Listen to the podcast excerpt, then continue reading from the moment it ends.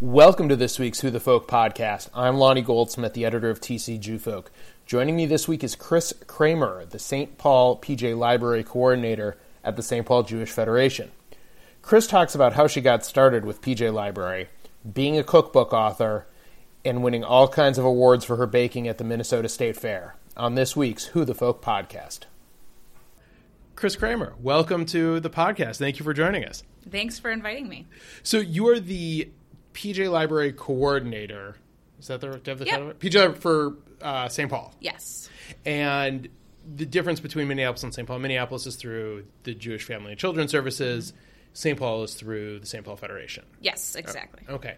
Do the roles or expectations are they are they at all different because of the sort of parent organization? Not really. PJ uh, it, it really it's it's housed through those agencies, but it really runs fairly independently Okay. through either agency. Um, I think working uh, like I do a lot of partnerships with JFS, so I think that it naturally fits well with the work that happens there because they're already doing programming for families in the community, and PJ does programming for families in the community. Um, but I know all over the country, PJ Library sits at all different institutions, and um, we all just kind of do our thing wherever we are. Does it help to be part of something like PJ Library that does have this huge nationwide network of, of people like yourself running programs and something as sort of big and important as PJ Library is? It's definitely helpful. Like Harold, the Harold Grinspoon Foundation, which created PJ Library and oversees all of its operations, they are so organized and provide so many resources to the coordinators all over the country. And we have a very active Facebook group where we can get ideas and um, event ideas. Even people share marketing assets that you can just swap out your logos. Everyone's very generous with their resources and their time. Um, and so, definitely is nice to be a part of a, a larger community that we're all working towards the same goal and want to see each other succeed. So you've been with PJ for about a year now. You were Yep. saying. Uh, do you co- you don't now you don't come from like a traditional sort of programming type background. No, I don't. So where did I guess what was it that led you to the to being this program's coordinator? Um, well, my background's actually in development, and I worked at Minnesota Public Radio for a long time, um, doing fundraising for them, mostly di- digital fundraising and strategy. And then did a short stint for about two years about at Animal Humane Society, also doing digital fundraising. And then I had my daughter, and I wanted to be able to stay home with her part time. And like having a kid, got her enrolled in PJ Library, became friends with Marnie, who used to be the PJ Library coordinator in St. Paul. Um, and was just looking for a part-time opportunity that also just sort of worked for our family. It's an amazing program. So when Marnie stepped down from the position, it just seemed like a natural fit. So what type of change is it for you though to go from like a from a development and a you know fundraising background to running programs and trying to program for at least you know the demographic well you're in that demographic with a two year old Yeah. um, what's been the biggest uh, or the hardest part about sort of making that transition career wise Without making it sound icky, I'm so used to being in development that it's hard for me to not look for opportunities to fundraise. okay um, because that's just and I you know working at the federation we do a lot of fundraising and so it's hard for me to not be a part of that mindset in the work that I'm doing. Um, I mean, it's fun because I get to do more of the fun stuff. I get to do the stuff that's celebrating the community, um, where we're helping people make connections, helping new families just kind of figure out what's going on and who do I know that can join me on this journey. And people just love the books, right? Like they're great and it's a wonderful program. Um, but it's also it's kind of nice for me to sit at the federation because it still allows me to tap into my fundraising background, being a part of the staff and being a part of staff meetings and other programs that are going on in the larger federation because I still get to use my background and my knowledge in those ways. From a program standpoint, uh, is there anything coming up on the PJ Library front that people in the St. Paul community should know about that they want to take part in? Well, you know, we're approaching summer, which is when things kind of slow down a little bit programmatically. Um, so we're more in the planning stages. Okay. I'm planning some work with Carrie Fink, actually in Minneapolis, for us to do some more by cities things. Okay. Um, just you know to collectively bring the community together more and make it less about this side of the river versus that side of the river. Um, so we're looking forward to that. We're going to be doing. I, I don't want to give anything away because I don't know if we're supposed to be sharing this yet, but we have some fun. We have a really fun event coming up um, for Pride Oh, okay. that we're very very excited about that we're collaborating on. Very cool. Um, and yeah, I know they had recently celebrated their 10 year anniversary and they have a bigger, you know, they serve a bigger community serving the Minneapolis side. We just passed our seven year anniversary in St. Paul and uh, we passed our 30,000th book that has been Wow. sent out. So it's a lot of books. it's a lot of books. It's, it's, it's a very cool milestone and it's just, you know, it's this common denominator. My daughter goes to the JCC daycare in St. Sure. Paul, and um, it's just this thing that unites like all of the families, and then everyone knows that I'm I'm the PJ lady. So then the kids like thank me for their books and things like that. It's just That's it's cool to be a part of, and it's just great to see. You know, I see from the other educators there and families who receive the books, like they'll stop me and say, like, I love the book this month, and you know, we we've been reading it every night before bed, and it's just such wonderful feedback really to get about the program and to just see how it's a part of people's day to day lives. And you get these like everyday examples of how it Oh, yeah. touches the families that are in your community. Exactly, yeah. I mean, I get it firsthand at home for my daughter. I'm so Sure. glad Passover is coming up because last year she fell in love with Dayenu, Okay. the song Yeah. and the book, and we've been singing it all year. Oh boy. So I'm really glad that it's finally coming up so it's relevant again. I thought you were going to say because there's a new Passover book that's going to well, come. and- well, we did get a new Passover. oh, good. Okay. But she still just wants to do the Wants Dayenu book part, and she wants to sing it and but I'm like at least it's relevant. Sure. Like singing Dayenu at Hanukkah, you just feel dumb. At least it's a Jewish song. this is true. This I guess is true. that's the it's one way to look at it. And now she's a little bit older so she can almost pronounce it correctly. Before it was just die die. What's so cute though at that age? It is cute. So, so you're also, in addition to PJ Library and having worked at MPR, you're also a cookbook author, I am. And you have won many blue ribbons at the Minnesota State Fair I for food competitions. How, when did you start doing that, and how did you know sort of what led you down that path? So I started food blogging back in the glory days when like nobody had food blogs, so people would actually read your blog before Pinterest went and ruined it. Okay. Sorry, like I like Pinterest too, but like no one, you don't read the blog, you just scroll. You, want just look for the recipe, Yeah. You just want the recipe. No one cares about you. I, I and your don't. I don't read your backstory on Reddit. Yeah. Just right. give me the recipe. So I started food blogging probably in like 2005, 2006, um, and built a good arsenal of recipes. At that time, I'd gone vegan and was trying to navigate the world of vegan baking. And at that time, there were very few books available. So it was a lot of trial and error and experimentation. And I documented a lot of that and came up with a lot of recipes. And then um, published a zine because I was living in Portland, and that's what you do when you live in Right. Portland. You publish a zine. and then I was um, contacted by a book publisher that wanted to look at the zine and was offered a cookbook contract, and from there published a handful of books through them. My most recent one was maybe three years ago. That was a whole book on um, cooking with seitan. So it was actually a cookbook. I prefer the baking to Okay. the cooking, but um, seitan is a fake meat that's made out of wheat gluten, so it's kind of the anti anti wheat gluten movement because it's pure wheat gluten. For people that are gluten intolerant, it's like Is there an anti-wheat gluten? the anti-wheat gluten that crowd is that's going to be the gluten-free? Yeah, general. exactly. So This yeah. is all about the gluten. This is all about the gluten. Okay. Yeah. Um, but yeah, mostly my focus was on baking, and and I love it. And so it just became a thing where I was just working on these different cookbooks um, and practicing, refining any possible recipe or thing that I could get my hands on and could conceive of. And so you know, I naturally have sort of become the token baker in the family and in my social life. Um, I've had some fun catering and I've had opportunities to do all sorts of just weird baking things.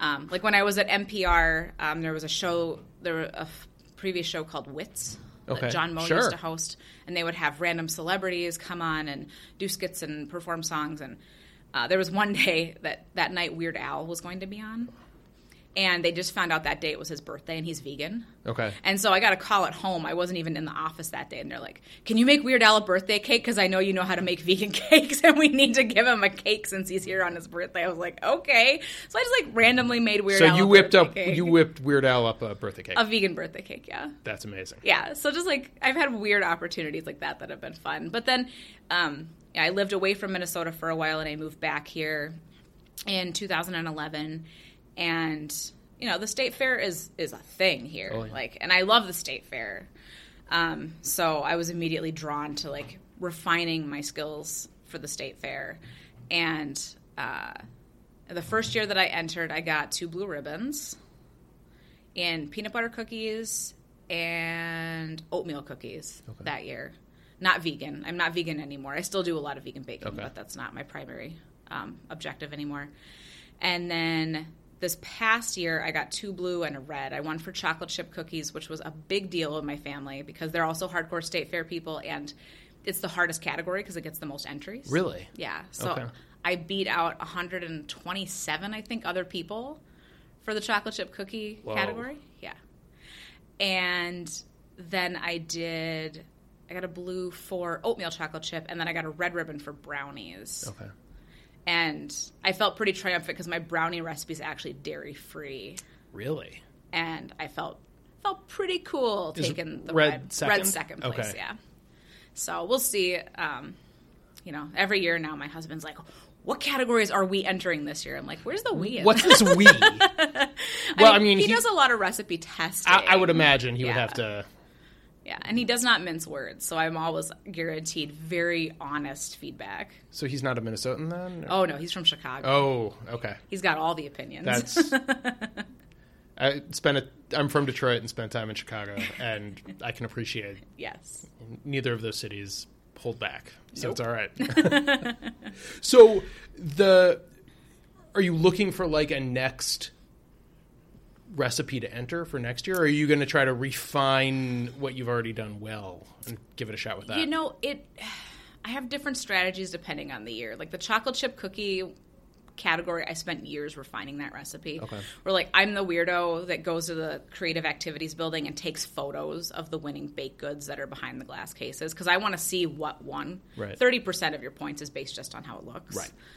Um, And so, obviously, in the honey building, I would like to win the challah category, which I've- I've, entered but not won. I have entered. I entered that a couple years ago Did and you? did not win I because. I've decided I'm the best challah baker I know. right? and so I'm going to give it a shot. And Yeah. so we wrote. I wrote an article detailing the whole thing, and it was cool. Just like how many people saw it there and took pictures and sent them to you know sent me texts. And Well, it got Facebook displayed, so it got displayed. It's like that's, that's- you. I saw your challah. That's a crowning achievement. I didn't mean, win. Didn't come. know.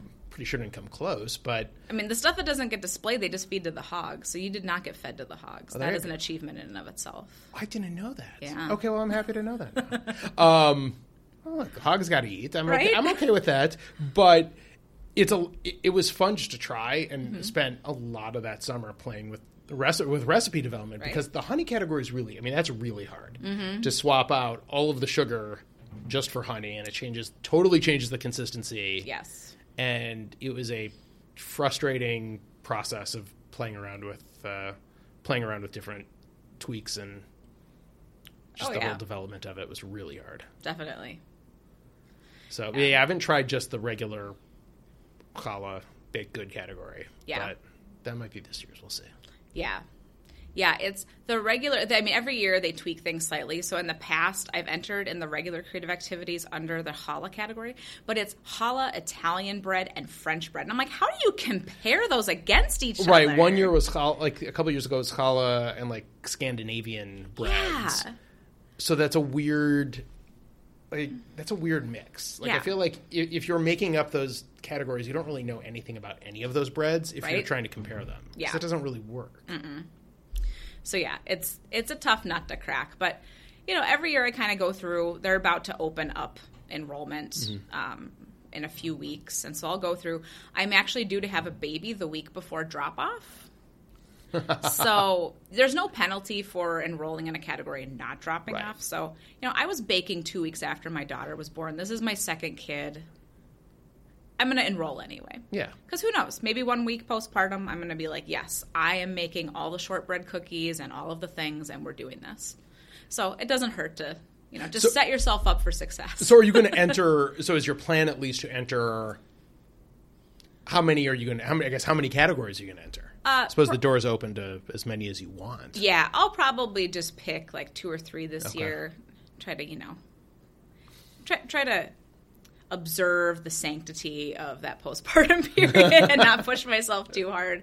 But I might also enter some canning categories this year because I like to make jams and things Oh, like that. okay. Because I can make that stuff earlier in the summer Sure. and just have it queued up and ready for drop off. There you go.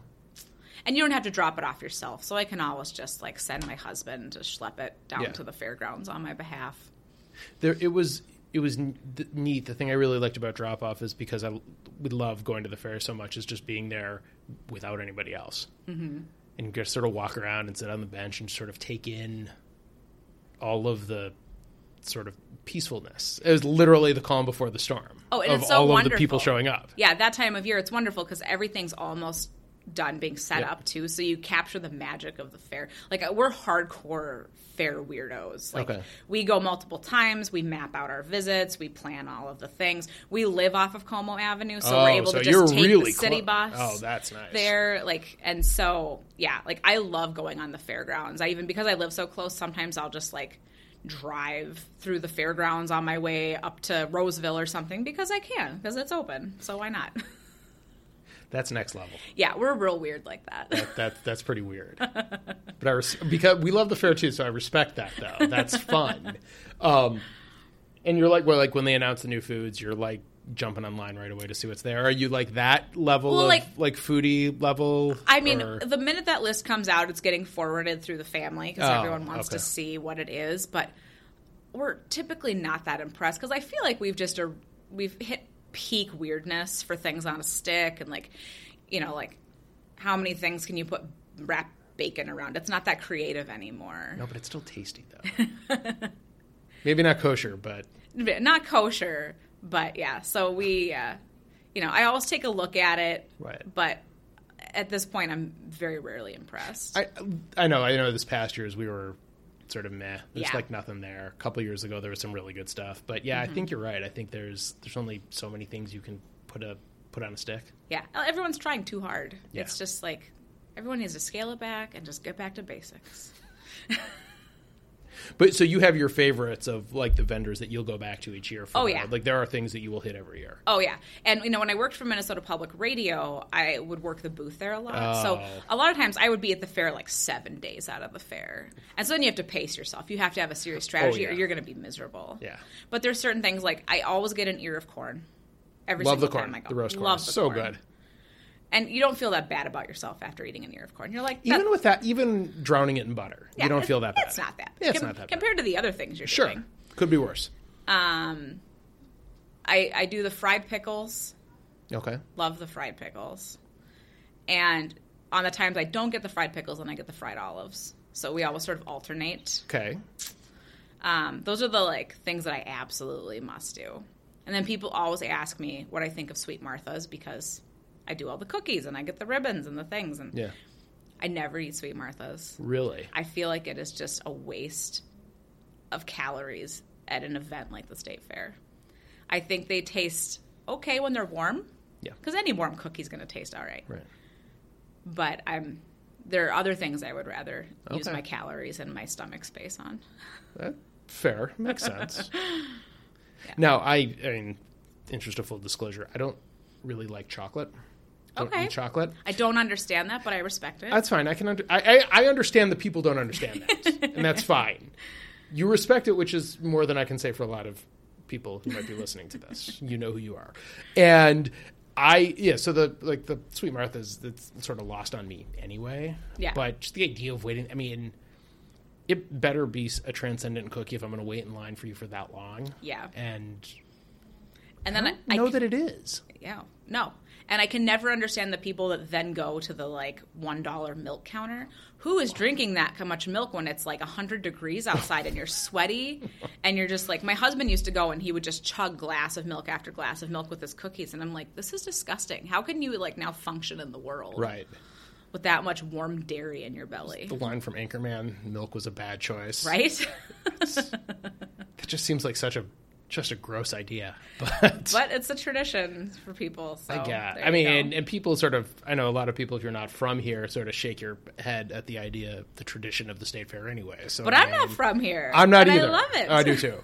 I do have a friend who who once said he, he used to never go. His wife loved to go. Used to work it when she was in high school and stuff. Loved it. He would never go. He called it an argument against evolution. now, to be fair, I get that. Mm-hmm. I see that. It's great people watching. Oh, it's great people, watching. People watching. are strange, mm-hmm. but it's it, it, it's um yeah. You gotta. I, I I mean, I get the idea that you kind of gotta gotta want it. Yes, definitely. I get that. It's not for everybody. Oh no, it is not.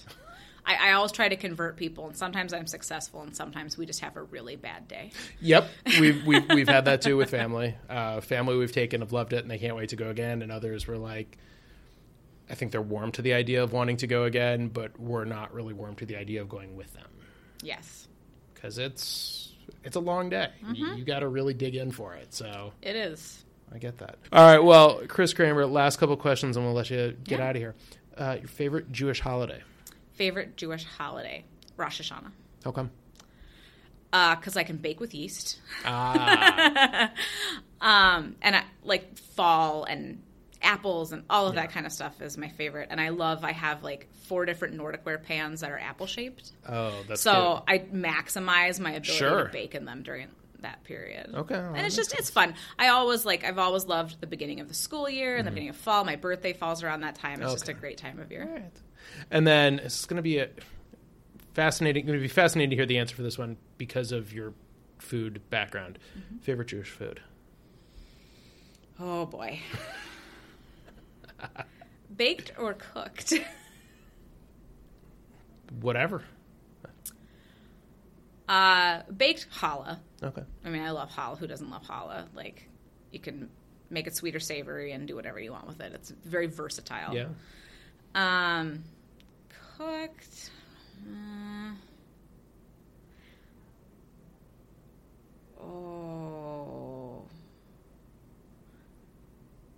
I guess I'm gonna say latkes. Okay. No, I'm sorry. I have to take that back. Okay. Knish. Knish. Mm-hmm. Also baked. Also, it's it's baked, but it's partly cooked because you have to make the. You gotta. It's true. You gotta cook the potatoes first. Yeah, Okay, that's fine. yeah, but yeah, good knish. There's like nothing better than that. It is just comfort food. Oh, totally. Yeah, ultimate comfort food. Indeed. Well, Chris Kramer, thank you so much for joining us. We appreciate it and uh, look forward to hearing about your uh, state fair exploits this year. Yeah, thank you. Thank you to Chris Kramer for joining us this week. If you haven't yet, please subscribe, rate, and review the podcast. We are on Apple Podcast, Stitcher, Spotify, anywhere else you can find podcasts these days. If you have any suggestions for who would be a good interview on the podcast, drop me an email. You can get me at editor at tcjewfolk.com. Thanks again for listening, and we will see you next week.